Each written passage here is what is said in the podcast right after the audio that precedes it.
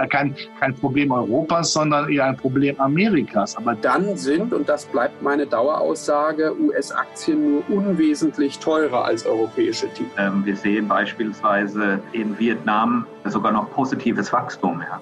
Insbesondere an die Wahlen in den USA, die natürlich auch für die eine oder andere Überraschung. Wir sind ja nach wie vor von Banken. Wir selber investieren nicht direkt in Unternehmen. Also wir sind kein Private Equity Investor, der wirklich in Direktbeteiligung rein.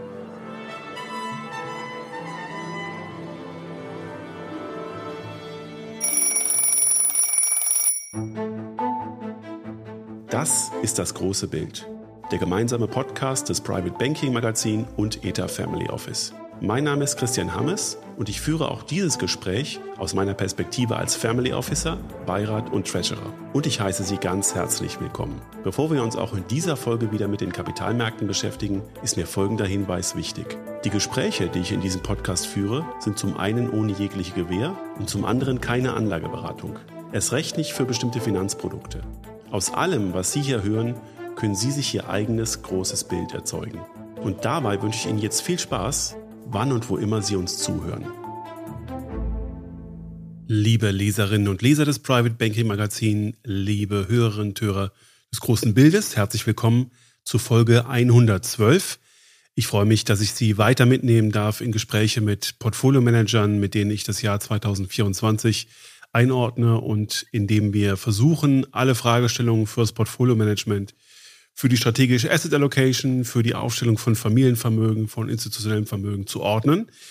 Heute spreche ich mit einem Gast, der schon öfter zu uns gekommen ist und der aus seinem Maschinenraum berichtet. Das ist Lutz Welge. Er ist der Leiter der Vermögensverwaltung von Julius Beer. Er sitzt in Frankfurt und er hat einen Portfolioansatz, der in den letzten Jahren performanceseitig sehr erfolgreich war, weil Julius Beer dazu neigt, die Aktienquote auch in schwierigen Zeiten gar nicht so stark zu reduzieren. Das wird er auch im nun folgenden Gespräch nochmal etwas näher erläutern, warum er das nicht macht. Wir haben aber kommend aus einem Kapitalmarktjahr, das für Anleihen und für Aktien sehr erfolgreich war, jetzt die Frage vor uns, was soll denn eigentlich passieren, damit das nochmal ähm, passiert, damit sich nochmal ein gutes Kapitalmarktjahr ergibt in einem Jahr, in dem tendenziell die Zinsen zu spät gesenkt werden könnten, in dem Donald Trump vielleicht wieder gewählt wird, in, der, in dem geopolitische Konstellationen sich nicht auflösen und in dem Wachstum, volkswirtschaftliches Wachstum in den USA und in Europa mickrig bleiben und ansonsten gar nicht so viele andere Anlageregionen ohne signifikante Risiken zur Verfügung stehen. Das ist zumindest mal die Perspektive aus der Risikosicht. Ich wünsche Ihnen eine reiche Beute an Erkenntnissen, an Thesen, an Impulsen in einem spannenden Gespräch mit Lutz Welge.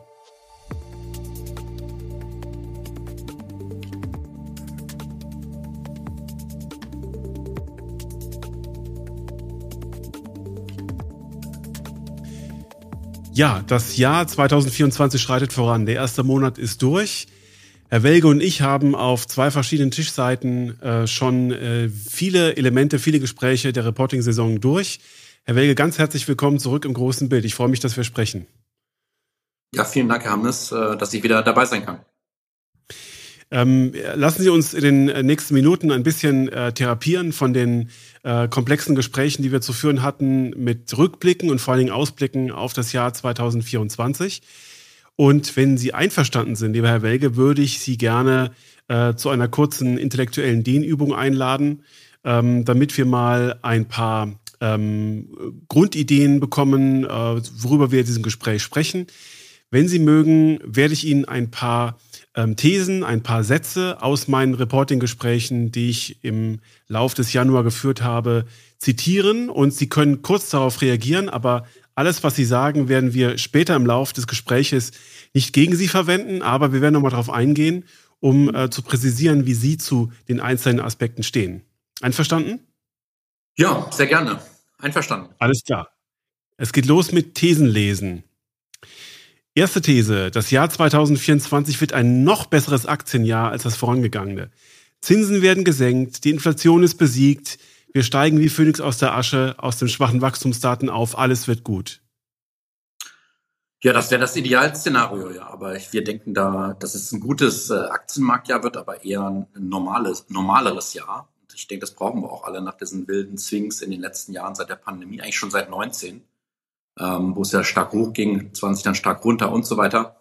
Wir gehen davon aus, dass wir so ja normal, historisch normale Aktienrenditen sehen, so zwischen 6 und 8 Prozent. Okay. Zweite These. Die Inflation spielt als Dauergast in unseren Überlegungen nur deswegen keine Rolle, weil die meisten Berufsträger im Portfolio-Management und im Kapitalmarktbereich noch nie eine dauerhafte echte Inflation erlebt haben. Wir können sie uns schlichtweg nicht vorstellen. Da würde ich, äh, da würde ich zustimmen. Also Preissteigerungen hat man immer so verortet nahe der Nulllinie. Ähm, und äh, die Analogie zu den 70er Jahren sehe ich jetzt nicht. Ja, es waren damals andere, andere Verhältnisse.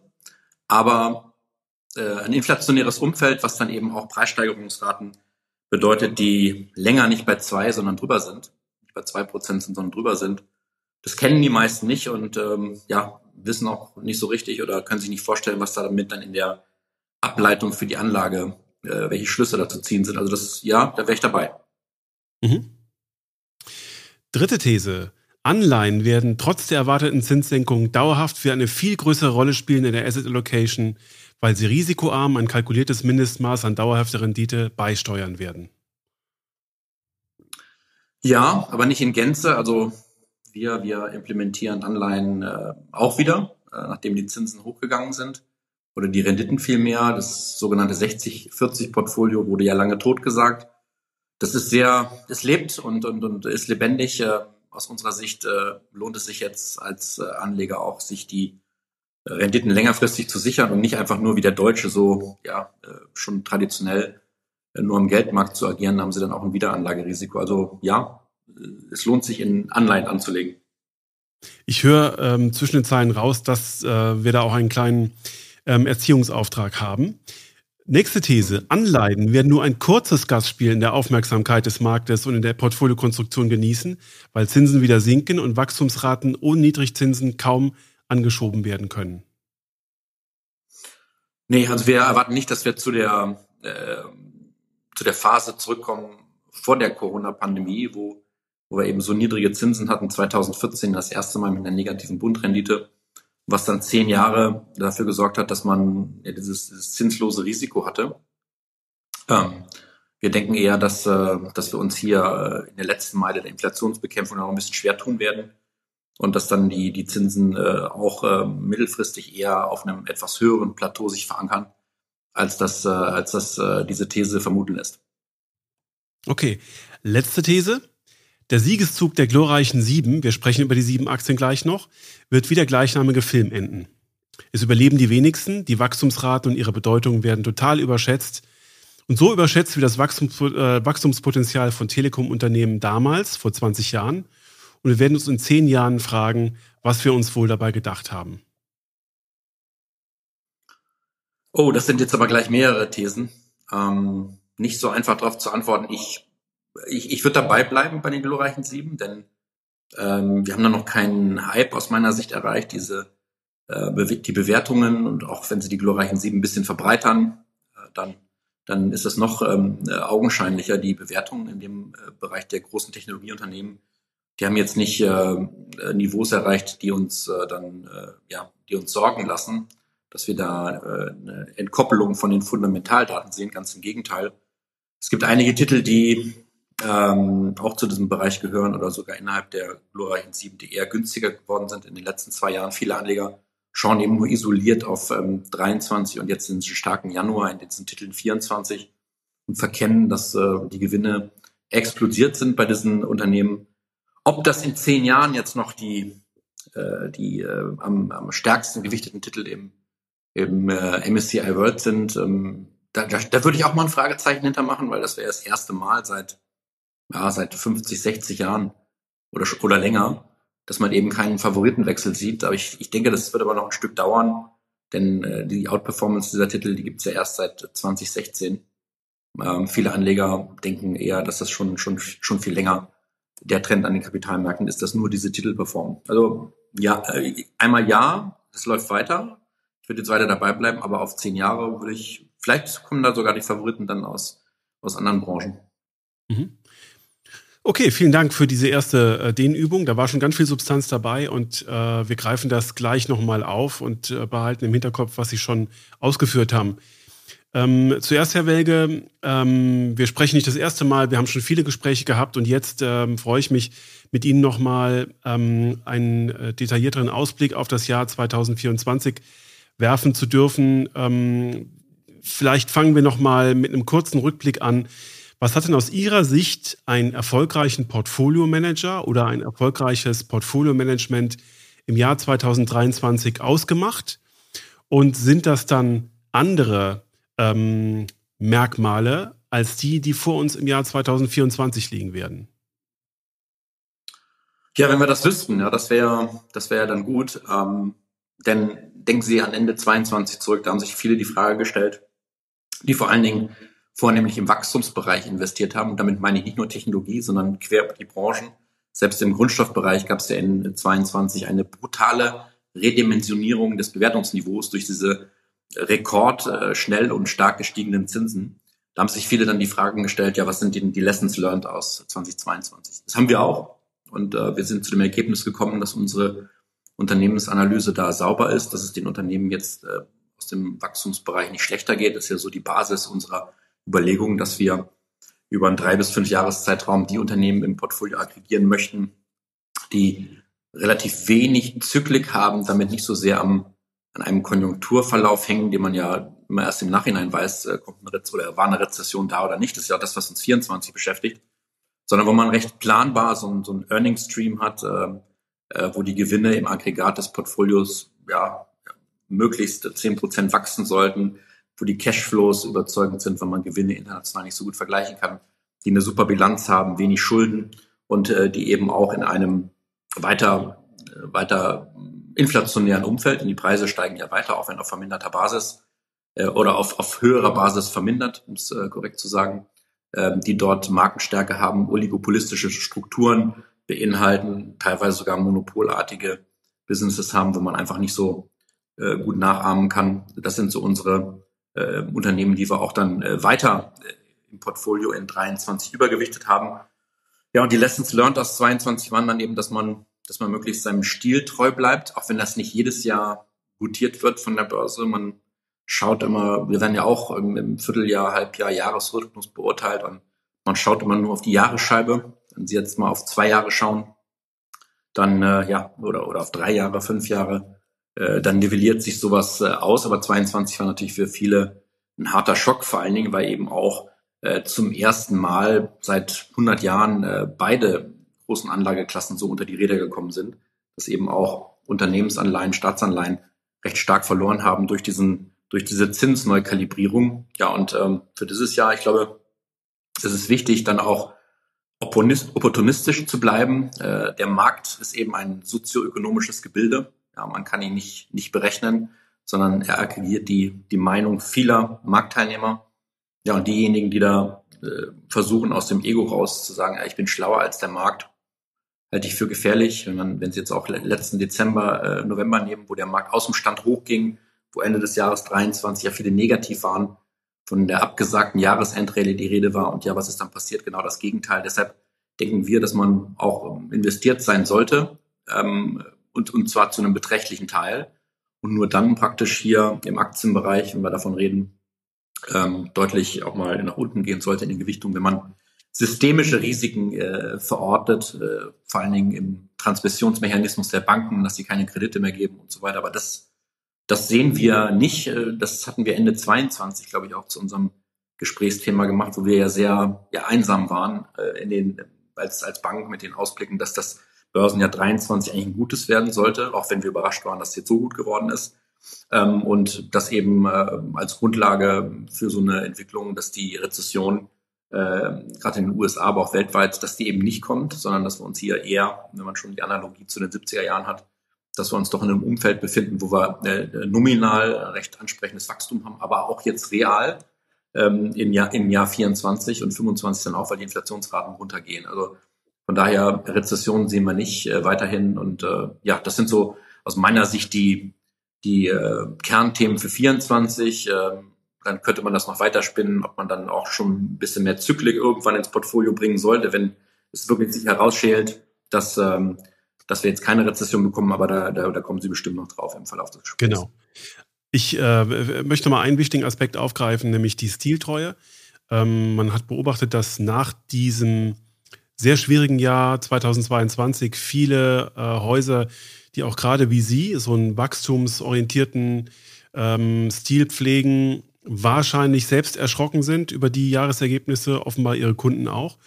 Und es gibt äh, viele, auch in Deutschland ansässige große deutsche, auch unabhängige Namen, die wirklich darunter gelitten haben. Man hat gesehen und gespürt, wie sie sich nicht trauen, sozusagen ihrem alten Stil ähm, zurückzufolgen, nachdem sie sich dann offenbar zum Jahresende 2022 sehr defensiv aufgestellt haben. Und das ist dann für einen Family Officer, für ein Controlling-Gremium, für einen Beirat oder einen Finanzbeirat dann auch verwirrend, wenn ein Vermögensverwalter, dem man ja einen bestimmten Stil und damit auch eine gewisse Zinsfühligkeit, um das mal im, äh, fürs Jahr 2023 so zu, oder 24, doch 23 so zu formulieren, dem man eine gewisse Zinsfühligkeit zurechnet, ähm, das dann nicht sieht, das ist, das ist schlecht. Das ist äh, verwirrend, wenn ein Vermögensverwalter sozusagen dann seinen Stil ähm, neu erfinden muss. Und ähm, deswegen äh, ganz wichtiger Punkt. Zu dem äh, Thema werden wir an dieser Stelle noch ähm, an anderer Stelle was sagen und äh, weiter ausführen. Ähm, ich würde tatsächlich diese, äh, diese, diese Regelung, wie sie im Jahr 2023 welche Risiken genommen haben, auch davon abhängig machen, wie sich sozusagen die Inflationserwartung als ein Datenpunkt oder nehmen wir zwei Datenpunkte für Europa und für die USA entwickelt haben, Herr Welge. Weil ähm, ich immer den Eindruck hatte, dann, wenn die Inflationserwartung wirklich sinkt und im Portfolio eine Zinsfühligkeit, also in Unternehmen, die sehr darauf in ihrer Bewertung reagieren, wenn Zinsen wieder sinken könnten, und das waren eben die Wachstumsunternehmen, dass das ähm, den großen Unterschied im Portfolio ausgemacht haben. Und dann gab es nach einem sehr guten Jahresstart in dieser Hinsicht, so zur Jahresmitte hin wieder die Erkenntnis, die Zinsen werden gar nicht so schnell sinken. Die Inflationserwartungen für in zwölf Monaten steigen wieder relativ kräftig an. Und dann war Konjunkturfühligkeit stärker gefragt, weil man dann sagte, naja, also dann ist die Konjunktur offenbar so robust, dass die Zinsen noch gar nicht direkt gesenkt werden können. Und ähm, wenn man das mal dann auf die Jahresendrallye übersetzt, war es wieder genau umgekehrt, so wie am Jahresanfang. Also alles, was zinsfühlig war, ist davon geflogen. Ähm, die Konjunkturfühligkeit war nicht so gefragt. Wenn wir es mal auf diese beiden Ebenen übersetzen, ähm, was ist denn dann aus Ihrer Sicht der treibende Faktor im Jahr 2024? Die Zinsfühligkeit, weil Zinsen tatsächlich sinken werden. Äh, es gibt ja eine große Diskussion, da werden wir auch noch gleich drüber sprechen, wann eigentlich und in welchem Maße. Oder eine Konjunkturfühligkeit. Die Konjunkturerwartungen sind gerade alle relativ schwach aber die könnten ja positiv überraschen. Und dann könnte man sozusagen mit weniger Wachstum, niedriger Bewertung, mit mehr Value, mit mehr Industrie sehr erfolgreich durch das Jahr 24 gehen können. Wenn man das mal auf diese beiden Faktoren übersetzt, wie sehen Sie das? Ja, das war ja auch die Schwierigkeit am, am letzten Jahr. 23 haben viele, also aus meiner Beobachtung, falsch gelegen. Sie haben von Adressen gesprochen, die dann Ende des Jahres 22 da umgeschwenkt sind mehr Value gemacht haben. Das waren ja dann genau die Sektoren und auch Länder wie Großbritannien, Schweiz, die jetzt hinterhergehinkt haben.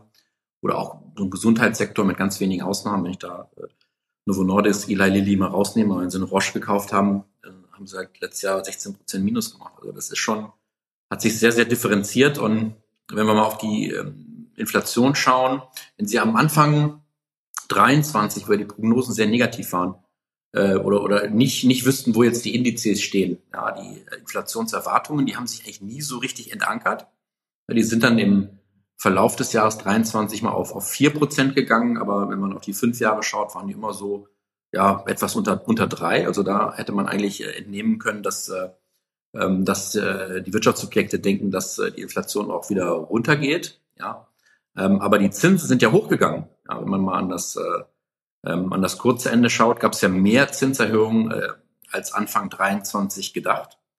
Äh, und wenn man mal mit dem weißen Blatt da reingeht äh, und auch äh, sieht, dass die Renditen dann bei 5,02 waren in den USA für die zehnjährige Staatsanleihe Ende Oktober und bei, ja, wo waren wir in, in, in Euroland bei 3,02 oder 3,03. ähm, dann hätten, hätte man die Ableitung treffen können, ähm, dass äh, eigentlich die, die Wachstumstitel nochmal Schwierigkeiten bekommen. Ja, nur ist es genau das Gegenteil passiert, wenn man eben sagt, okay, äh, die profitieren eigentlich von den, von den steigenden Zinsen, weil man so viel Cash auf den Bilanzen hat, dass man nach dieser brutalen Bewertungskultur 22, dass man jetzt andere Faktoren, nämlich dieses, diesen Einkommensstrom in 23 durch das Generieren von zusätzlichen Zinserträgen. Bei Apple macht das, hat das in einem Quartal irgendwie über 900 Millionen Dollar ausgemacht, ähm, weil man eben so viel Cash generiert hat. Das hat das eben dann aufgewogen, dieses andere Argument, dass von einem steigenden Zinsmarkt dann weiter auch eine Bewertungsabschwächung einhergeht. In 23 hatten wir das Gegenteil. Also wenn Sie, wenn Sie einem Portfolio-Manager sagen, die Zinsen gehen weiter hoch und ähm, Renditen steigen, jetzt nicht so sehr am langen Ende, aber schon doch bei bis Ende Oktober in vielen Bereichen, dass Sie dann eine Bewertungsausweitung am Markt sehen. Das hatten wir letztes Jahr erfahren.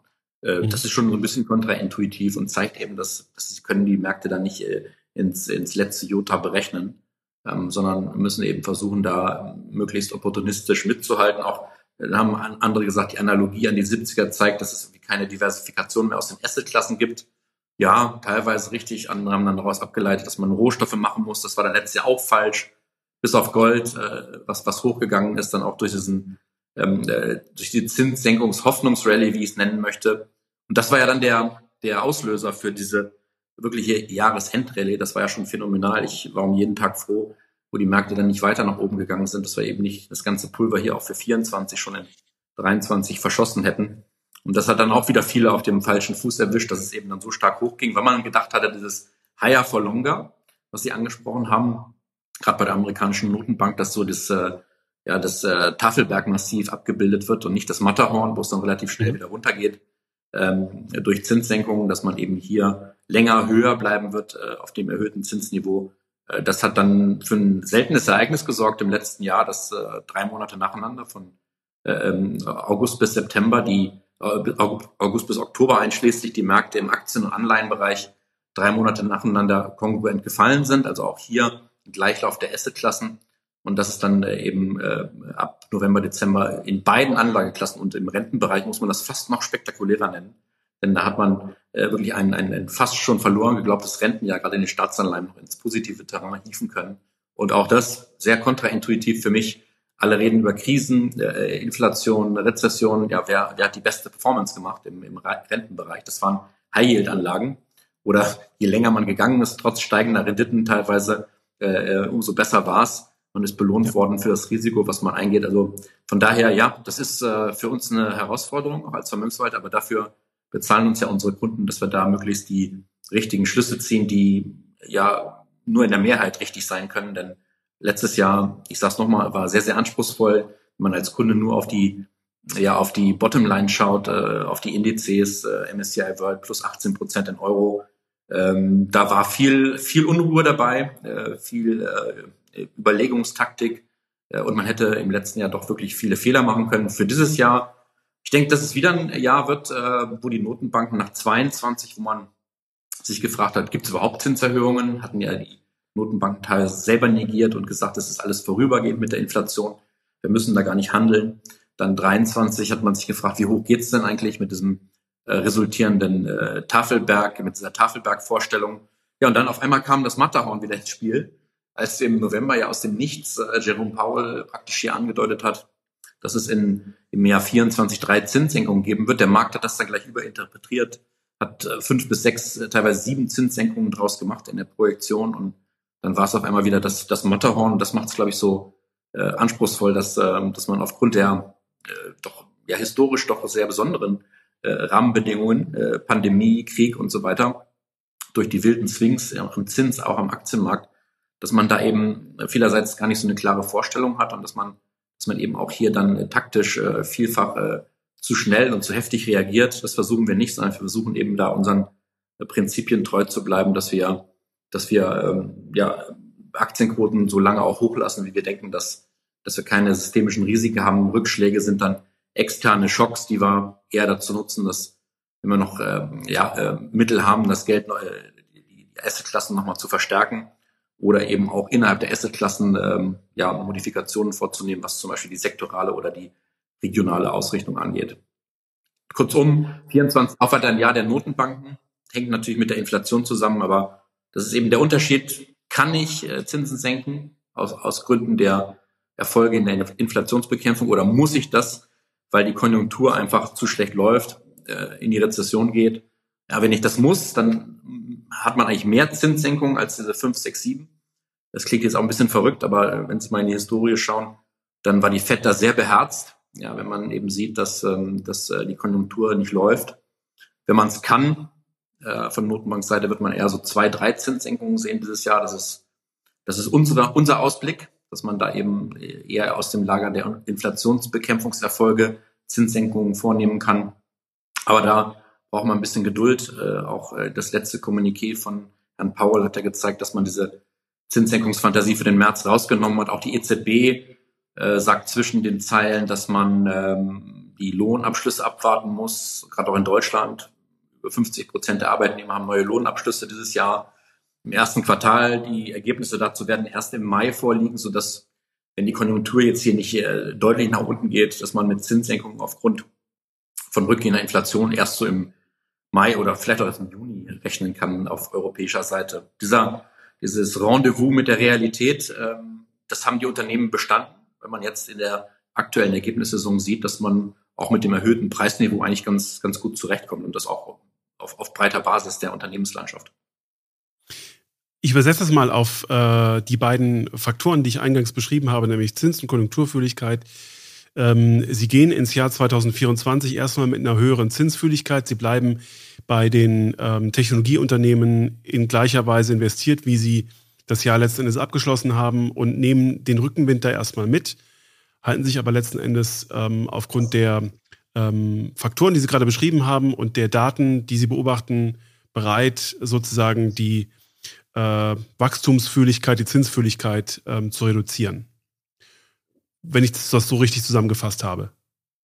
Ja, absolut. Also wir haben weiter diese Barbell-Strategie, nicht nur im Anleihenbereich, wo wir eben auf kurz- bis mittelfristige Laufzeit Unternehmensanleihen äh, allokieren, im Investment-Grade-Bereich, wohlgemerkt nicht im High-Yield, ähm, und ein paar langlaufende Staatsanleihen dabei haben, falls wir uns dann doch täuschen sollten, wenn die Konjunktur dann doch äh, eher runtergeht. Ähm, das wird sich dann lohnen, aber wir denken eher, dass wir von den Unternehmensanleihen profitieren, Staatsanleihen nur als Absicherung, auch mit zehn Jahren Laufzeit.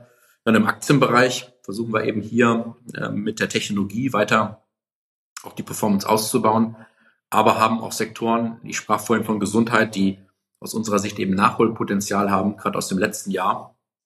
Ähm, das waren ja Titel, die in 22 relativ stabil waren. Wenn Sie amerikanische Gesundheitstitel anschauen, die eher auch ein bisschen wachstumslastiger sind, also jetzt nicht das ganz klassische Pharmageschäft, sondern Diagnostik und so weiter. Medtech, äh, die waren äh, doch äh, höher bewertet in 22 ähm, als, der, als der Gesamtmarkt oder auch der gesamte Gesundheitssektor und äh, sind in, in 23 dann äh, nicht weiter hochgegangen, sondern mussten hier deutlich hinter den Technologietiteln zurückstehen. Da sehen wir schon ein gewisses Aufholpotenzial, wenn die Zinsen einigermaßen oder die Renditen einigermaßen im, im Rahmen bleiben. Das ist genauso. Und dann schaut man natürlich weiter. Ich sprach vorhin davon, äh, die Börse als äh, Antizipationsmechanismus kann man hier schon mehr Zyklik in die, in die Portfolios bringen, auch aus dem Bereich Small und Mid Caps, die ja nun lange underperformed haben. Nehmen Sie den MDAX, der ist zum ersten Mal jetzt drei Jahre schlechter als der DAX. Oder auch, ist eigentlich weltweit ein Phänomen, bis auf Asien, da laufen die Smart, oder sind letztes Jahr die Small Caps eigentlich ganz, ganz gut gelaufen. Fast ein weltweites Phänomen, dass sich eben äh, immer mehr Kapital auf die großen Titel konzentriert. Und auch das äh, stellt uns vor Herausforderungen, dass man die großen Titel eigentlich fast haben muss, äh, die Frage ist immer nur, wie man sie gewichtet. Ähm, wenn man eben mit dem MSCI World verglichen wird, denn Apple oder Microsoft bei über fünf Prozent, das hätte sich äh, Gewichtung im Index, das hätte sich vor 10, 15 Jahren eigentlich niemand vorstellen können. Das Stichwort ist also eine Verbreiterung ähm, der Themen, der Investmentthemen auf der Aktienseite. Und äh, Sie haben die Small Mid Caps angesprochen. Was gibt es denn darüber hinaus, was ein Portfolio wie Ihres, das sehr USA-lastig ist und das sich dort natürlich technologielastig aufstellt und äh, den Rückenwind mitgenommen hat, ähm, noch anbietet. Da hört man natürlich mehr Europa. Europa ist schon günstig, äh, fast so günstig wie ähm, chinesische Aktien. Ähm, wir könnten theoretisch äh, noch was aus den Emerging Markets beimischen. Ob das schmeckt, ob das aktuell ein guter Zeitpunkt ist, äh, können wir mal gleich beleuchten. man hört viel über Japan. Japan habe quasi eine Sonderkonjunktur, vor allen Dingen auch wegen der Währung. Sind das aus Ihrer Sicht ähm, Nischen oder Bereiche, die Sie im Aktienbereich beimengen oder schon beigemengt haben? Ja, ich meine, ähm, das sind jetzt einige Bereiche, die Sie angesprochen haben. Ähm, Europa, das sagt man eigentlich jedes Jahr, ne? das kommt jetzt. Ja. Ähm, Weil es eben analytisch günstiger ist. Ich ja. habe es ich hab's dieses Jahr nicht so richtig überzeugt gehört. Ähm, ja, denn ist äh, irgendwie ist unser Wachstum äh, dann einfach doch ziemlich hinter dem amerikanischen und vielleicht äh, ist die schwächere Bewertung dann auch äh, irgendwo gerechtfertigt. Vielleicht nicht der Bewertungsunterschied zu chinesischen Aktien, das weiß ich nicht, aber das können Sie mir jetzt beantworten. ja, also wir haben schon auch, äh, wenn Sie mal, Sie sagen, wir sind Amerika-lastig, ja, das ist sicherlich richtig. Ähm, vor allem, wenn es äh, auf einer absoluten Basis betrachtet wird. Relativ, wenn Sie jetzt mal so ein 100% Aktienportfolio nehmen, dann hätten Sie ja 70% Amerika. Sind wir vielleicht sogar ein bisschen drunter, ähm, weil wir eben auch in, in den klassischen Value-Sektoren, Energie, äh, äh, Finanzen, da finden wir interessante Stories auch in Europa. Da muss sich Europa nicht verstecken, auch wenn man sich anschaut, die ja, Integration in die Weltwirtschaft, so die Unternehmen äh, im Stock 600, die haben ihre Auslandsumsätze außerhalb der EU in den, in den letzten 15, 20 Jahren doch äh, deutlich äh, verbreitert. Und da ist die EU jetzt mittlerweile gar nicht mehr äh, der höchste Absatzmarkt, der am stärksten gewichtete Absatzmarkt, sondern es ist eher weltweit kalibriert. Wir finden auch nicht, dass jetzt die Globalisierung zurückgeht. Es wurde immer auf Deglobalisierung gesetzt. Nein, gerade in nominalen Werten auch durch die Inflation die Globalisierung eher zu. Es gibt halt mehrere so ja Inseln, die sich die sich bilden, aber gerade im Dienstleistungsbereich ist der Warenaustausch doch globaler, als er, als er je war. Äh, von daher, ja, wenn europäische Unternehmen, und wir haben gute Wachstumsunternehmen in Europa, wenn Sie den Luxusgüterbereich äh, sehen, wo wir jetzt auch die, die Schwäche, die ja viele dann schon auch ähm, wieder nach vorne geschrieben haben, in dem Bereich, gerade aus China induziert LVMH, die kamen dann mit hervorragenden Zahlen, das haben wir genutzt, um die auch nochmal bei Neukunden zu allokieren. Oder ich hatte vorhin über Novo Nordisk gesprochen, die jetzt ja ein sehr, sehr innovatives Unternehmen sind mit, mit dieser Abnehmspritze, aber das sind nur ein paar Beispiele. Wir haben sicherlich nicht die Breite in Europa an wachstumsträchtigen äh, Unternehmen, ähm, gerade auch in diesem neuen, ähm, ja, viel diskutierten Bereich künstliche Intelligenz. Ich sage hier jetzt bewusst nicht Hype, denn für uns ist das real. Auch gerade in der zweiten Ableitung in den vielen Anwendungsbereichen wird das dafür sorgen, dass Unternehmen hier auch äh, richtig Geld verdienen. Aber vielleicht äh, ist die Börse da ein bisschen, ein bisschen vorgeprescht. Klar, in, in Europa haben wir jetzt aus diesem Bereich nicht so viel, oder wenn Sie Deutschland nehmen, haben wir ein paar Startups. Jetzt wurde gerade ein, ein Startup äh, doch nach Amerika verkauft an, an, an ServiceNow, war das, glaube ich. SAP wollte das auch haben und die konnten einfach beim Preis nicht, konnten einfach beim Preis nicht mithalten. Da sieht man eben, dass gerade äh, KI Investitionen erfordert. Ähm, dann kommt es auf Unternehmen an, die tiefe Taschen haben. Auch deshalb würden wir hier bei den großen äh, Technologieunternehmen äh, dabei bleiben. Äh, aber wie gesagt, unsere Europaquote ist jetzt vielleicht sogar ein bisschen angestiegen in den, in den letzten Wochen und Monaten, weil wir eben auch hier nicht, weil wir irgendwie Schnäppchen suchen, sozusagen von der Bewertung, sondern weil wir sehr wachstumsstarke Unternehmen haben, ähm, die sich vor den USA nicht verstecken müssen.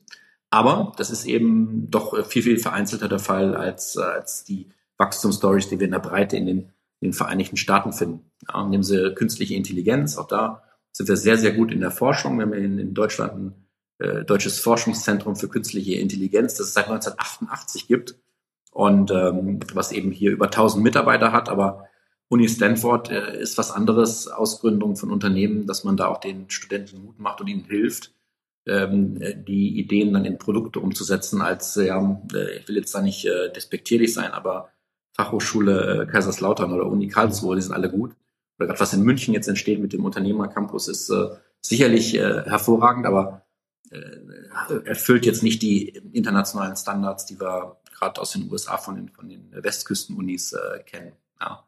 Da gibt's mehr in der Breite. Auch China ist da gut in der, in der Forschung, ob das nur künstliche Intelligenz ist oder auch ähm, ja, in, der, in der Energiewende, in neuen Technologien. Also da müssen wir schon gucken, dass wir da hinterherkommen. Deshalb, äh, dennoch denke ich, dass wir aus Deutschland zu äh, negativ denken, aus einer sehr negativen Brille schauen, denn klar, Deutschland ist jetzt konjunkturell zwar um eine ähm, äh, definitorische Rezession rumgekommen im letzten Jahr mit minus 0,3 Prozent Wachstum. Es gab nicht zwei Quartale nacheinander, das eine Quartal wurde ja hochrevidiert. Aber mit Argentinien zusammen sind wir das einzige OECD-Land, was letztes Jahr eben negatives Wachstum hatte. Und wir brauchen angebotsorientierte Reformen ähm, und äh, das, das in der Breite. Mal schauen, wann es dann dazu kommt. Äh, vielleicht äh, müssen wir da noch ein, noch ein weiteres äh, äh konjunkturelles äh, Taljahr durchstehen, wobei wir denken, dass auch Deutschland 24 wachsen wird. Allerdings wieder fast das Schlusslicht in Europa. Da sind andere äh, Länder, die da äh, Vorreiter sind. Sie haben gefragt, äh, was gibt es sonst noch? Emerging Markets, wenn Sie den breiten Index nehmen, da haben Sie 30 Prozent oder, oder 25 Prozent China drin. Es ist weniger geworden durch diese enttäuschende Performance. Wir sind ganz froh, dass wir vor zwei Jahren, zwar relativ spät, aber dennoch früh genug, jetzt in der Nachschau, ähm, die Entscheidung getroffen haben, diesen, diesen singulären Status von China als eigene erste Klasse zurückzunehmen und hier wieder breiter zu schauen, was ist passiert mit den Geldern. Gerade die Wall Street war ja der Vorreiter. Das war eine Riesenstory in den Jahren 15, 16, 2015, 2016. Sehr viel Geld aus Amerika nach China geflossen, weil man gedacht hat, die öffnen sich, das ist strukturell, was dort passiert. Damals auch die Rede von Xi in Davos. Er hat dann genau das Gegenteil gemacht, ja, mhm. äh, was man dort entnehmen konnte. Und heute ist das, ja, ich sagen, eine Staatswirtschaft, die jetzt den den, den Aktionär nicht berücksichtigt und deshalb sind die Unternehmen auch zu Recht günstig. Wir sind da nicht mehr drin äh, in direkten Engagements, ähm, vielleicht nochmal durch einen Asienfonds mit einer, mit einer geringen Gewichtung. Ähm, in den Anrainerstaaten, äh, ob das jetzt äh, Taiwan, Korea ist, relativ zyklisch, auch am Konjunkturverlauf hängt, auch sehr stark am Chip-Zyklus.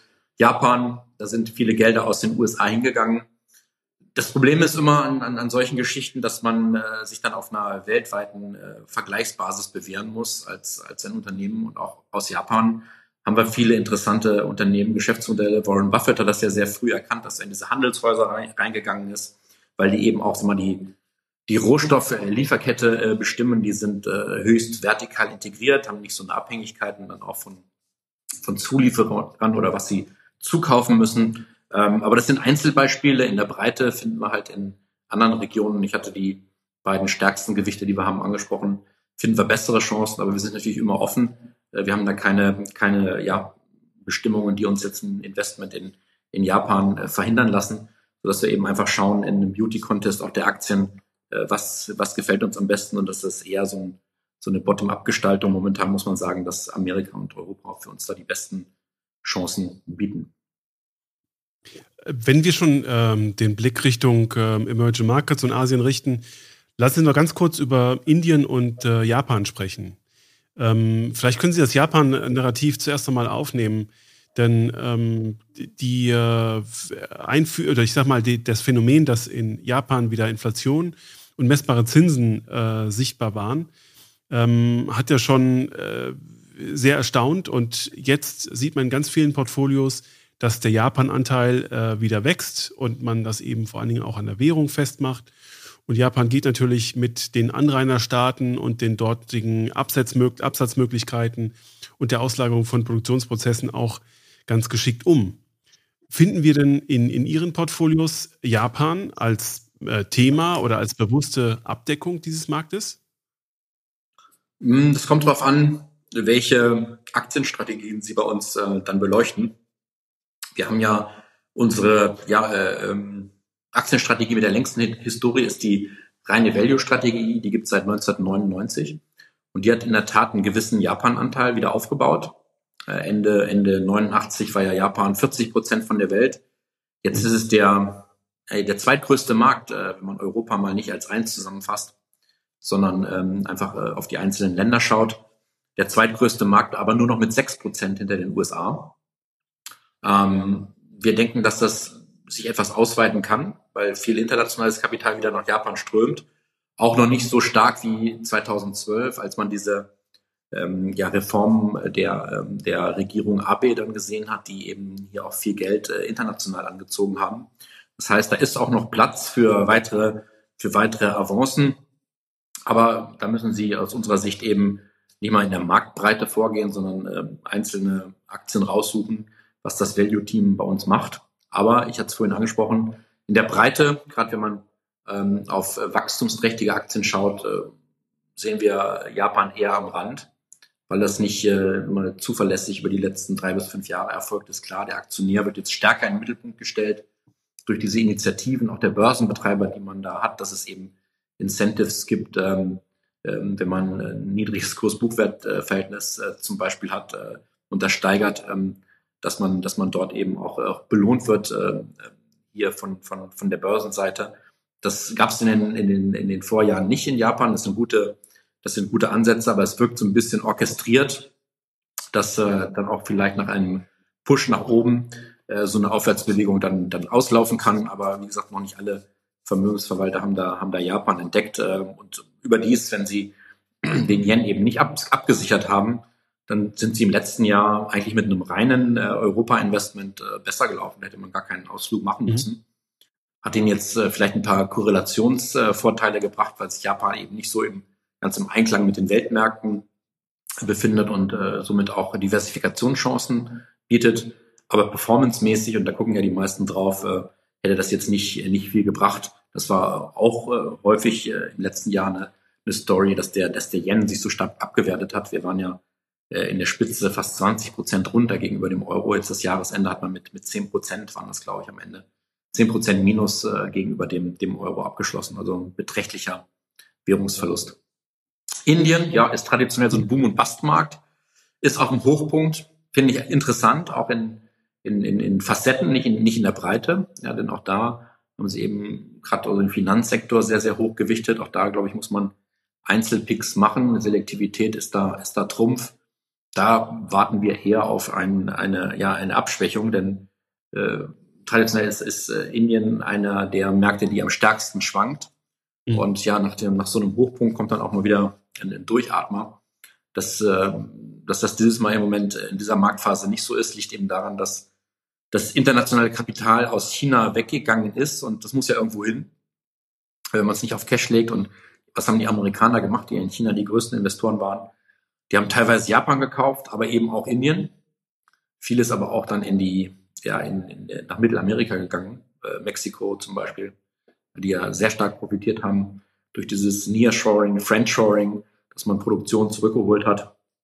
Ähm, aber auch ähm, Kanada hat da profitiert. Und das machen die Amerikaner ganz gut, denn äh, wo wir immer drüber reden, dieses äh, äh, ja, Abkoppeln oder zumindest vermindertes Risiko, was China-Umsätze angeht, das Gegenteil ist ja der Fall. Also ja. Großunternehmen investieren in Deutschland gerade mehr in China als, äh, als äh, in den Jahren zuvor. Klar durch BASF und Volkswagen ein bisschen verzerrt durch Großinvestitionen. Aber China ist weiter wichtig und ähm, ja, eminent wichtig und man koppelt sich eher nicht äh, zurück, sondern äh, geht den anderen Weg. Die Amerikaner haben ihr äh, Importvolumen von chinesischen Gütern in den letzten acht Jahren halbiert fast. Äh, sind auch noch zwölf Prozent der Importe, aber ähm, die haben das gemacht, was wir eigentlich äh, machen wollen, äh, es aber im Endeffekt momentan nur, nur sagen, nur vorgeben. Also kurzum, Indien ja, ist äh, interessant, aber nicht so interessant aus meiner Sicht, wie jetzt äh, viele äh, proklamieren. Denn äh, sie haben weiterhin diese überbordende Bürokratie. Das wird zwar etwas zurückgeführt von der Regierung Modi, sie haben aber gleichzeitig dann auch diese ja, Anstalten, dass, dass das wirklich ein hindu-nationalistischer Staat wird, dass man wirklich andere Religionen unterdrückt. Und da gibt es auch einige, einige Unruhen und dann äh, hat man unterschiedliche Zollsysteme. Auch das ist man am Alignieren, aber in, sie, in Indien haben sie eigentlich haben sie 96 Sprachen. Also wer in, wer in Delhi ist, der weiß nicht, was in, in Madras oder Calcutta äh, gesprochen wird oder versteht es nicht. Also ich glaube, das wird ein bisschen zu, äh, zu rosig gesehen. Mhm. Aber die langfristigen Aussichten sind, äh, sind doch zumindest überdurchschnittlich im internationalen Vergleich. Wenn wir in diese Region reinleuchten, das gilt auch für ähm, die äh, Überlegung, dass ich Produktionskapazitäten aus China raushole und nach Mexiko verlagere als amerikanisches Unternehmen, dann spielt Geopolitik ja eine große Rolle. Und ähm, dass die Bewertung von äh, chinesischen Aktien beispielsweise ähm, sehr geopolitisch geprägt ist, auch die Neigung ausländischer Investoren in China zu investieren, äh, von Fragestellungen der geopolitischen Sicherheit und der geopolitischen Ordnung geprägt sind. Das steht ja außer Zweifel. Inwieweit ist denn Geopolitik für Sie, für Ihr Portfolio-Management ein Faktor, ähm, um das zu handhaben? Man kann äh, wahrscheinlich Und äh, das ist eine Aussage, die auch, die hätte ich auch bei unserem Thesenlesen bringen können. Man kann um das Szenario, dass China nach Taiwan greift, ähm, kein Portfolio konstruieren. Und ich glaube, das ist ein Satz, den Sie auch schon so gesagt haben. Es ist ähm, schlichtweg unmöglich, auf der Basis der schlimmsten Erwartungen zu agieren, aber man muss sich ja in irgendeiner Form darauf vorbereiten, dass bestimmte ähm, äh, Abrisskanten zwischen ganz einfach gesagt dem globalen Süden und dem globalen Westen dann nochmal Wärme erzeugen und ähm, dass es wie im Nahen Osten Probleme gibt bei Schiffsrouten oder ähnlichen Dingen. Wie kann man das als Portfolio-Manager messen, handhaben und ähm, äh, vielleicht auch was Gutes draus machen?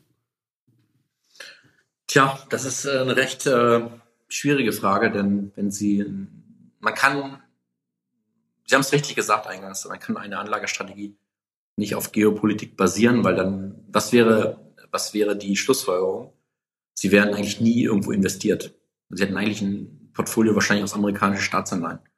Ja, wenn man dann denkt, äh, wenn irgendwo wieder äh, eine Krise kommt, dann gehen die hoch, war jetzt auch nicht immer richtig. Und FIFA macht der Markt gerade, Sie haben den Nahostkonflikt da angesprochen, was anderes draus, als, als wir diese, diese furchtbaren Ereignisse da hatten am 7. Oktober haben ja viele verortet, dass der Ölpreis deutlich hochgeht und, und, und, und der Dollar äh, hochgeht, äh, US-Zinsen runter. Das, da ist erstmal genau das Gegenteil passiert bis Ende Oktober. Also ich bin da ein bisschen skeptisch und unsere Aufgabe ist es, es ist, klingt sehr nüchtern, aber unsere Aufgabe ist es, dass, dass man mit so einem Portfolio, mit einer Investition, solange, also das immer vorausgeschickt, solange wir keine systemischen Schocks äh, analysieren, dass man so mit so einem Portfolio Risikoprämien verdient, um für den nächsten Dip nach unten wieder aufgestellt zu sein. Mhm. Den gibt's immer wieder. Meist wissen wir erst die Gründe hinterher.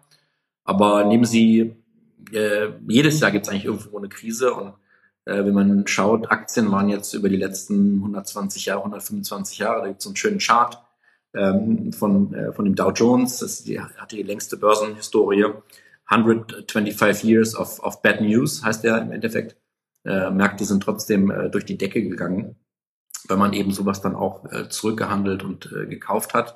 Solange die Unternehmen eben nicht beträchtlich davon äh, äh betroffen sind.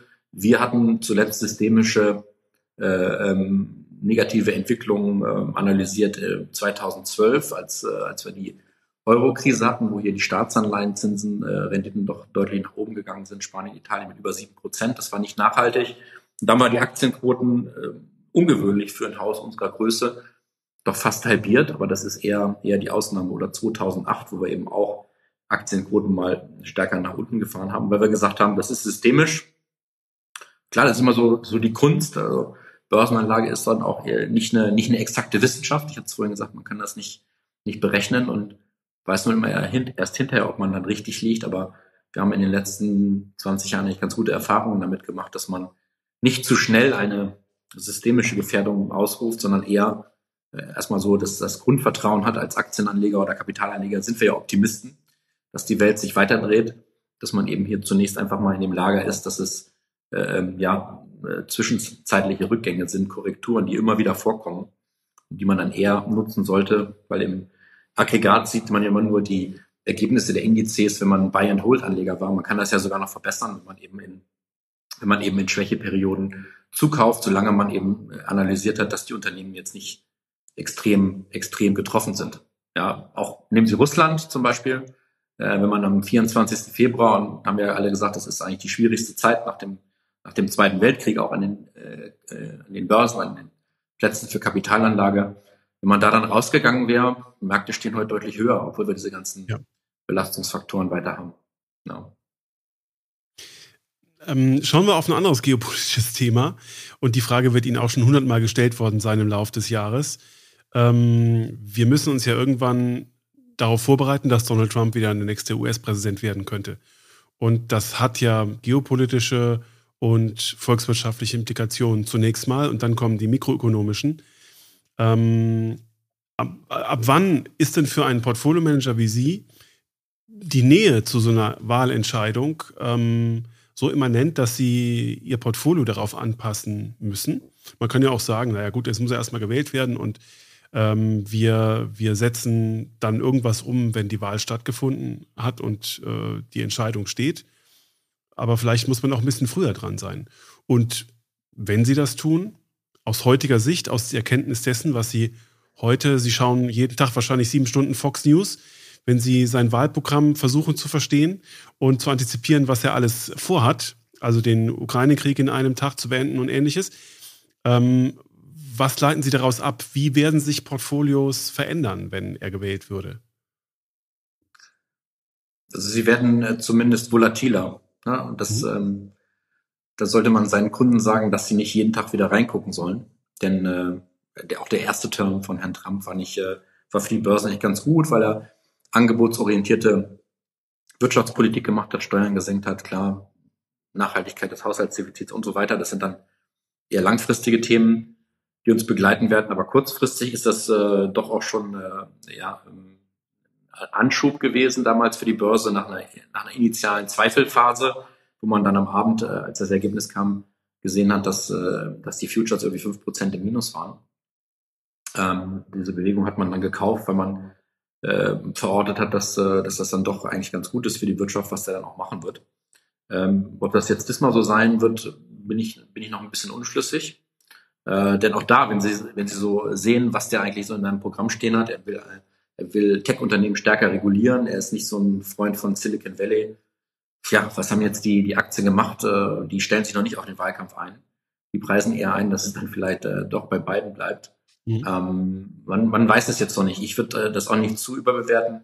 Ähm, denn äh, je, je, je enger das Präsidentschaftswahlrennen ist, umso besser entwickelt sich dann hinten raus im November, Dezember eines Wahljahres auch die Börse. Er sorgt für Skurrilität und äh, ja, hat dort eine, eine Selbsteinschätzung. Herr Trump, das ist ja, ich weiß nicht, äh, manchmal viele lachen drüber, ich manchmal äh, im ersten Moment auch. Aber das beschäftigt uns schon. Er hat Ende des Jahres äh, 23 einen Börsencrash angekündigt für, für dieses Jahr. Und als ihn äh, die, die Reporter dann fragten, ja, warum denn?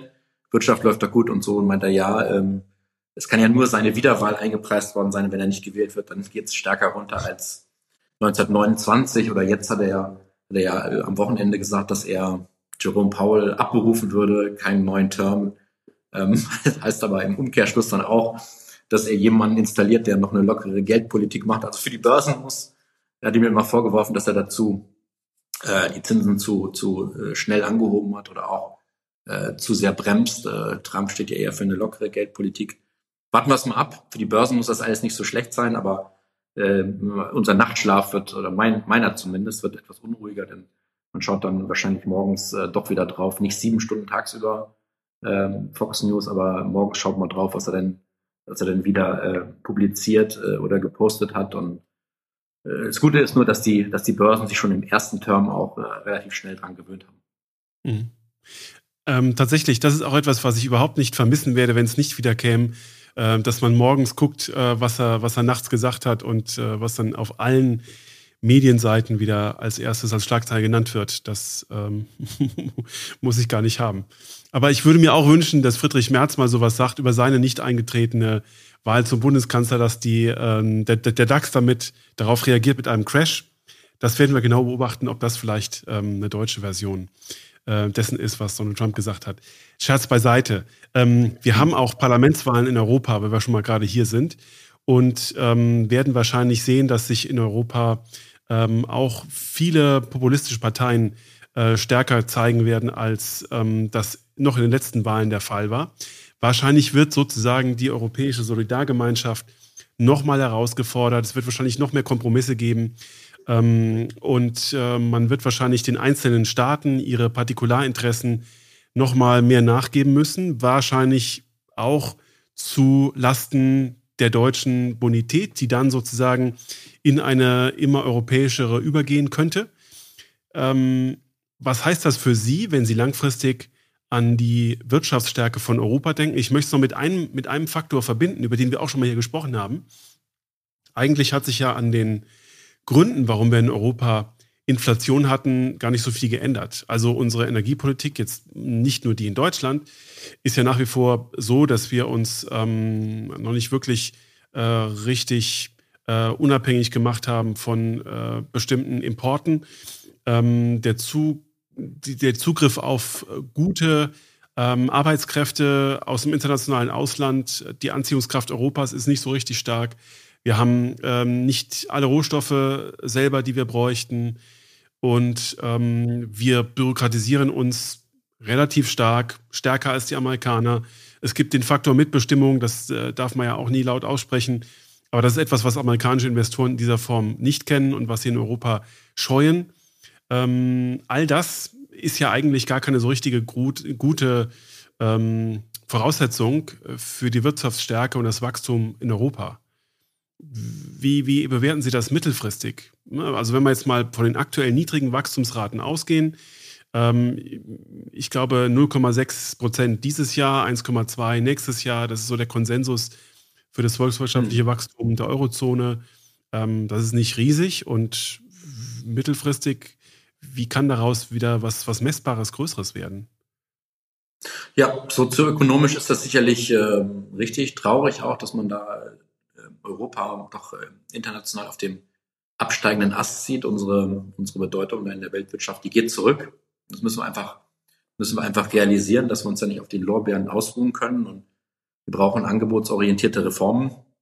Sie haben vorhin gesprochen darüber, ähm, ja, Abwertung zum Beispiel auch der, der Währung. Ja, der, ich meine, der, der Dollar war in der Finanzkrise bei 1,60. Jetzt sind wir fast bei Parität. Ähm, der Euro doch äh, durchgängig verloren mit ein paar Ausnahmejahren, ja, da müsste ja Italien das äh, stärkste Wirtschaftswachstum weltweit haben, äh, wenn man das mal sieht. Die haben ja äh, jahrzehntelang immer abgewertet.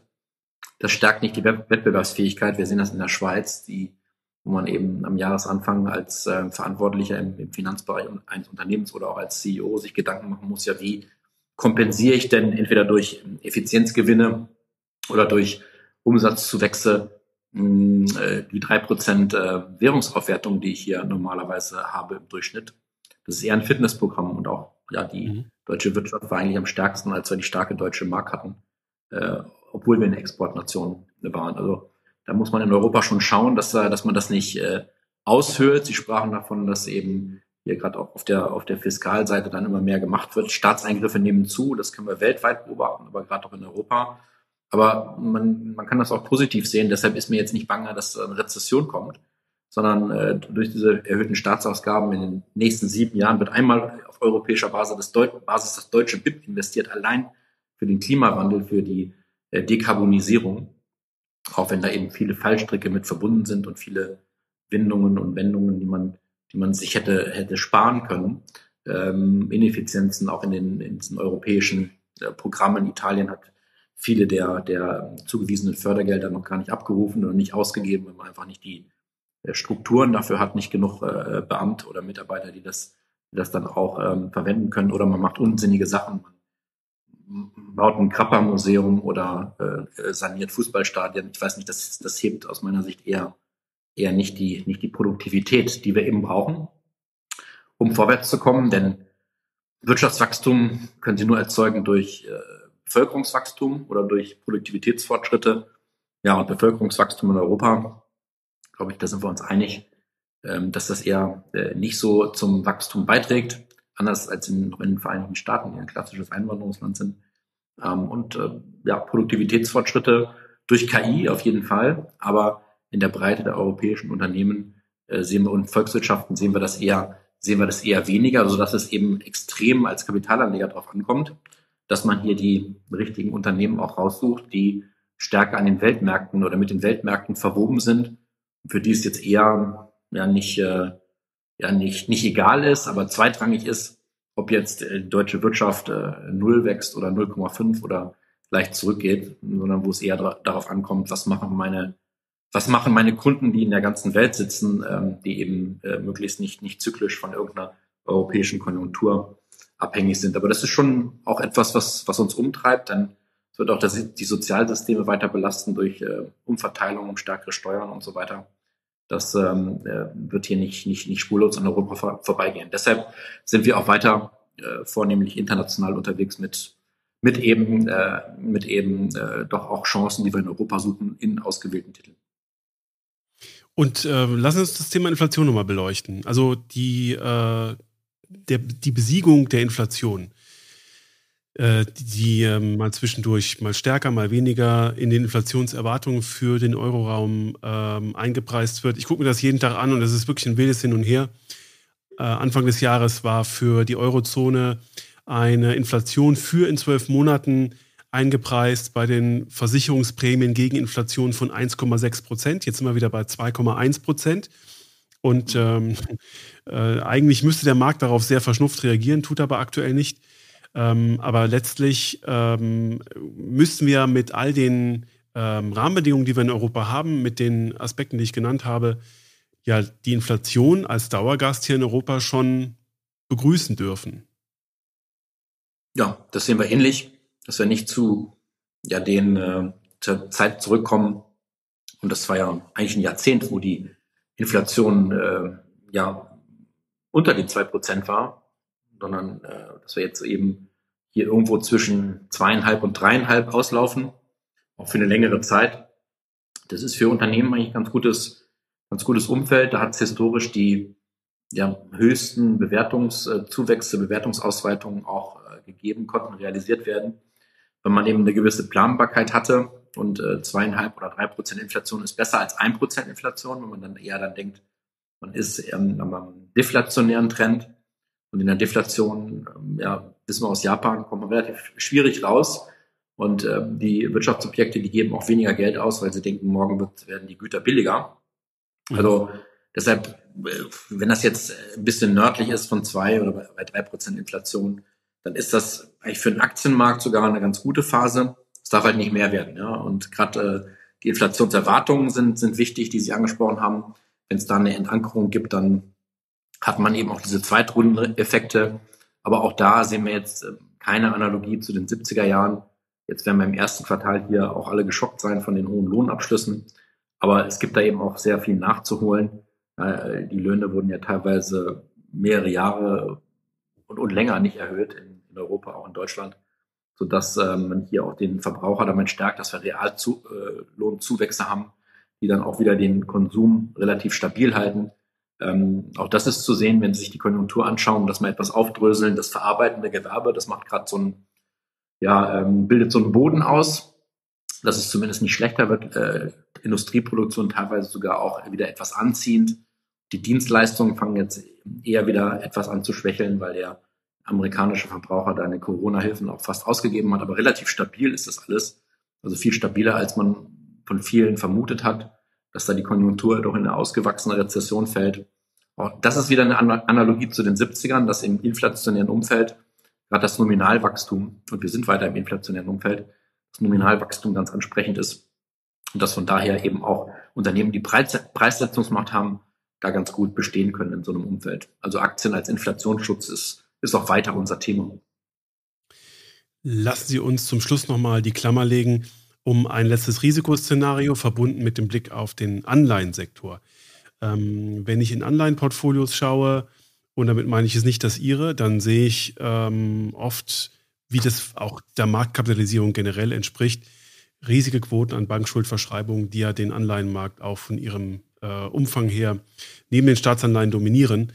Aber ähm, gleichzeitig hat man so ein bisschen die Sorge, gerade wenn man dann mehr Euro-Anleihen hat, dass im Immobilienbereich viele ähm, Bestände in den ähm, Kreditportfolios der Banken noch nicht richtig eingewertet haben, dass die äh, Zinsen gestiegen sind, dass vielleicht auch die äh, Nutzung und die Sanierung von Immobilien sich eigentlich sehr zu Ungunsten deren Bewertung ähm, entwickelt hat und sieht das so als verstecktes Risiko. Wenn wir beide durch unsere Brille, und meine ist da viel kleiner als die ihre, auf äh, Risikodaten schauen, wie Kreditausfallversicherungen bei Bankschuldverschreibungen oder die Financial Conditions in Europa, ähm, das, das Kreditklima oder auch auf Immobilienaktien, wenn man das auch noch als Faktor nehmen möchte, dann fällt da eigentlich erstmal nichts auf. Dann sieht das alles relativ normal aus, dass Immobilienaktien da schon reagiert haben, sich wieder erholt haben.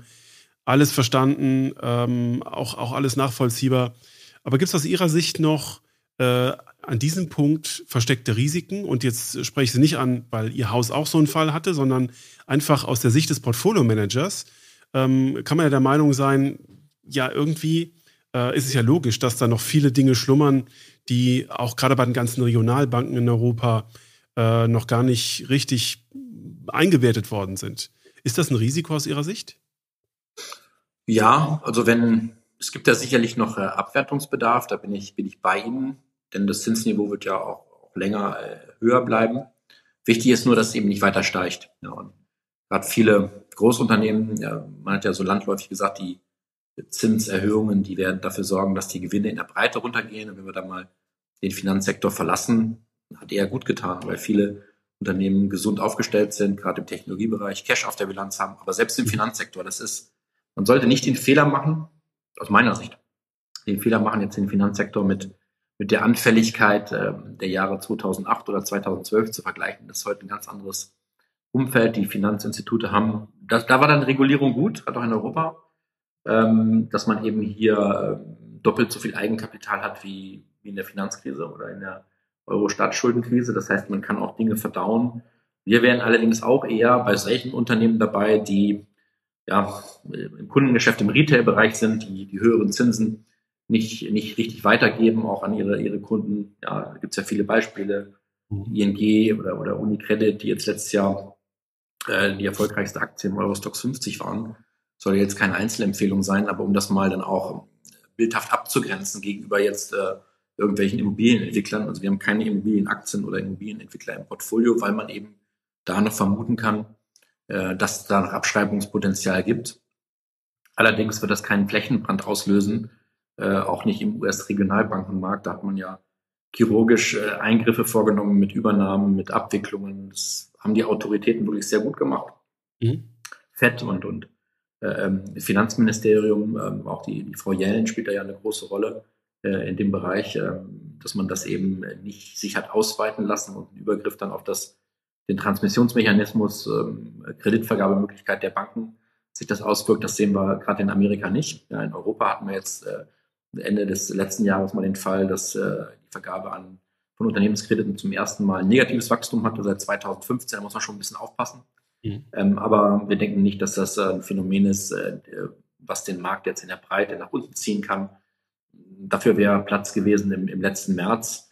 Ja, aber auch da ist die Börse halt sehr, ja, sehr widerstandsfähig gegenüber diesen doch Nachrichten fast aus dem Nichts äh, äh, ja, umgegangen, denn das kam ja relativ plötzlich mit der äh, Silicon Valley Bank und dann auch die, selbst die Pleite war es ja nicht, aber der Aufgang der Credit Suisse in der UBS äh, wo die Wogen dann über den Atlantik äh, geschwappt sind, äh, hat jetzt die Börsen nur kurz nach unten bewegt. Viele, auch ich hatte, hätten eher gedacht im März, dass es da vielleicht nochmal ein bisschen mehr Abschlagspotenzial geben würde, aber zeigt im Endeffekt, dass die, dass die, dass das Gros der Unternehmen an, an den Börsen ähm, gesund ist.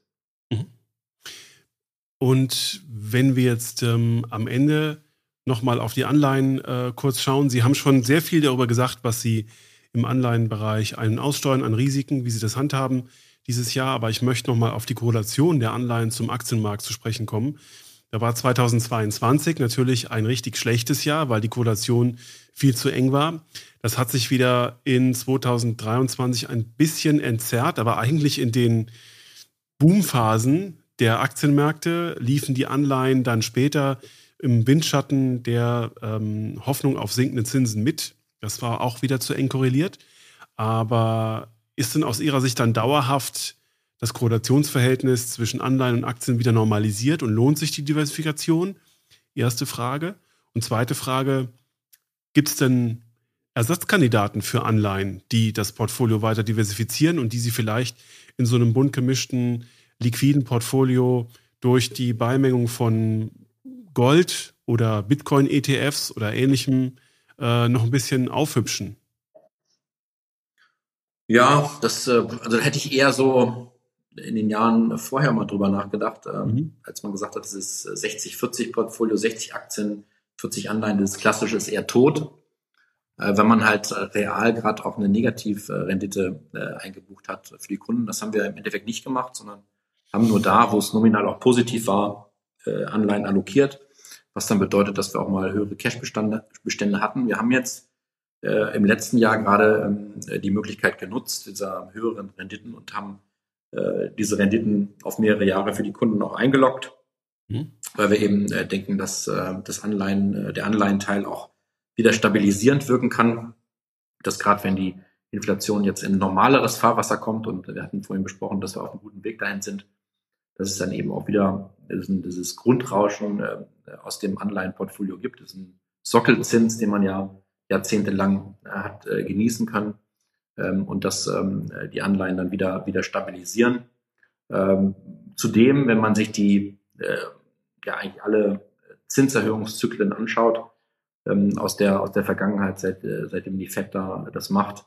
Und äh, so häufig gab es ja jetzt auch gar nicht Rezessionen in der Nachkriegszeit. Äh, da gab es nur neun Rezessionen, die den Namen auch verdienen ähm, in den USA.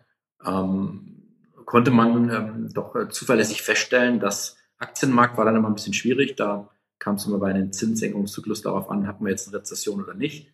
Und äh, wenn wir eine Rezession haben und die Zinsen müssen praktisch gesenkt werden, dann dauert es ein paar Monate, bis der Markt sich da austariert und hat auch nochmal 10, 15 Prozent Abschlagspotenzial.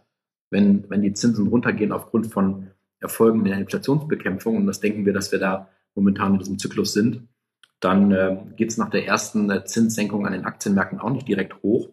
Aber dann nach so noch drei, vier Monaten, wenn man dann in der Nachschau sieht, es ist keine Rezession gekommen. Was wir allerdings zuverlässig beobachten können, ist, dass Zinssenkungen oder zumindest ein Abschluss eines Zinserhöhungszyklus dass das den Anleihenmärkten sehr gut tut.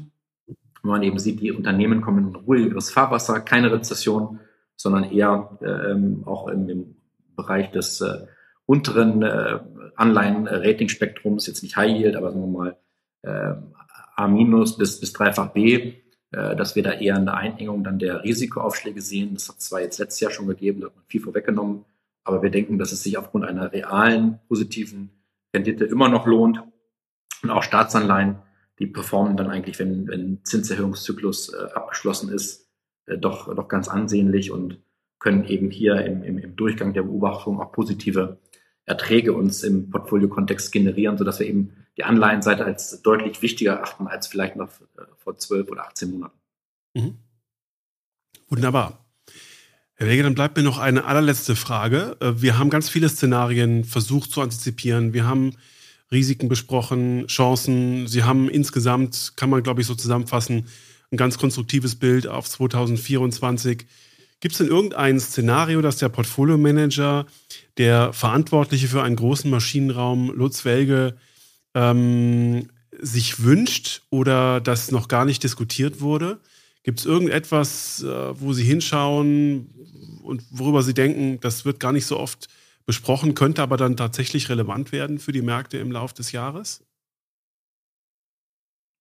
Ja, man hat natürlich immer so, so seine Hintergedanken, wo könnte das nächste Störfeuer herkommen. Vor allen Dingen, wenn man äh, sich anschaut, dass es ja fast jedes Jahr ein Störfeuer gibt, mit ganz wenigen Ausnahmen. 21 war das so zum Beispiel, wo die Aktienmärkte ja kaum mal runtergegangen sind. Mhm. Ähm, vorhin sagte ich auch, man weiß das immer erst hinterher. Deshalb an konkrete Sachen denke ich jetzt eher weniger, schon gar nicht an die Geopolitik, weil das können sie nicht ähm, äh, vorausbuchstabieren. Ja, das äh, weiß man dann erst, wenn es eintritt. Ähm, auch wenn man sicherlich Szenarien äh, mit gewissen Wahrscheinlichkeiten belegen muss, auch in der Überlegung. Sie haben vorhin über, über China-Taiwan gesprochen, da würden wir ein relativ äh, geringes Risiko momentan sehen, weil es den Chinesen wirtschaftlich einfach zu schlecht geht, auch Militär aus unserer Sicht da nicht aufgestellt ist. Man muss aber auch demütig sein, denn äh, auch die, den Einmarsch der, der Russen in der Ukraine haben, haben wir jetzt auch nicht so konkret äh, gesehen wie viele andere, haben dann aber die richtigen Schlüsse daraus gezogen, dass man dann nicht alle Aktien verkaufen muss, sondern vielleicht die Sektoren etwas anders aufstellt und die Regionen. Ähm, ja, also meine, wenn Sie mich so fragen, meine größte Sorge ist, dass äh, es nicht mein Basisszenario oder unser Basisszenario überhaupt nicht, aber dass äh, die Inflation nochmal so eine, so eine zweite Luft bekommt, auch wenn man das mhm. momentan nicht, nicht vermuten möchte, durch eben, ich sagte vorhin, fallende Vorproduktpreise, Produzentenpreise, aber dass die Inflation nochmal so einen zweiten Schub bekommt und dass wir dann ja als Notenbank da irgendwie gefesselt sind und ähm, nicht auf eine dann schwächere Konjunktur reagieren können und höhere Inflation, die nochmal jetzt von diesen Niveaus nochmal deutlicher nach oben geht, also nicht auf die alten Höchststände, aber irgendwo so dazwischen, ähm, das würde, das würde beiden großen Anlageklassen nicht, nicht gut tun. Mhm. Aber wie gesagt, das ist äh, etwas, was, äh, was man im Hinterkopf haben sollte, aber was aus meiner Sicht eher äh, nicht, nicht wahrscheinlich ist. wenn Sie sehen, wo überall gerade gestreikt wird und wo ähm, um äh, Löhne gekämpft wird, die ja sozusagen noch das alte Inflationsbild nachvergüten, dann ist es ja gar nicht so unwahrscheinlich. Also das ist ja äh, nicht von der Hand zu weisen. Nee, das sehen wir nicht. Also das war in den 70ern anders, da kamen die Arbeitnehmer dann immer wieder. Mhm. Und ähm, ja, da gab es in, in, den 70er Jahren im Durchschnitt pro Jahr 6% äh, Lohnzuwächse in den USA. Wir sehen das eher sowas als, als singuläres, ja, ähm, dass, äh, dass jetzt die Abschlüsse zwar hoch sind, dass man dann aber auch ähm, etwas vernünftiger wird, auch weil die, weil die Unternehmen ganz klar äh, zeigen können, dass man sich eher in einem anspruchsvollen, schwierigen wirtschaftlichen Umfeld befindet und nicht in so einer ja, Boomphase wie in den 60er, 70er Jahren, die dann eben auch in der Inflation gemündet ist. Das ist ein, ja. aus meiner Sicht ein anderes Wirtschaftsumfeld heute. Wunderbar. Herr Belge, ich danke Ihnen ganz, ganz herzlich für dieses umfassende Gespräch. Wir haben ähm, einen äh, tollen Rundumblick gewagt und wir haben viele spannende Dinge gehört. Ähm, Sie sind seit Anfang des Jahres in dem Portfolio, das wir heute Morgen besprochen haben, 4% vorne. Ich wünsche Ihnen weiterhin gutes Händchen und ähm, freue mich, wenn wir bald wieder hier sprechen und gucken, ob äh, von unseren Überlegungen was aufgegangen ist und welche neuen Risiken wir dann zu diskutieren haben. Unter welchem Präsidenten, unter welchem US-Präsidenten dann ja. auch immer. Wir werden sehen. Ja, das ist, das wird, äh, wird spannend bleiben. Das ist ja das Schöne ähm, an unserem Beruf sozusagen, dass es, äh, dass es immer neue Entwicklungen gibt. Und ich danke Ihnen für die Einladung. Hat wieder riesen Spaß gemacht, äh, sich mit Ihnen auszutauschen. Und äh, bis zum nächsten Mal. Vielen Dank. Dankeschön.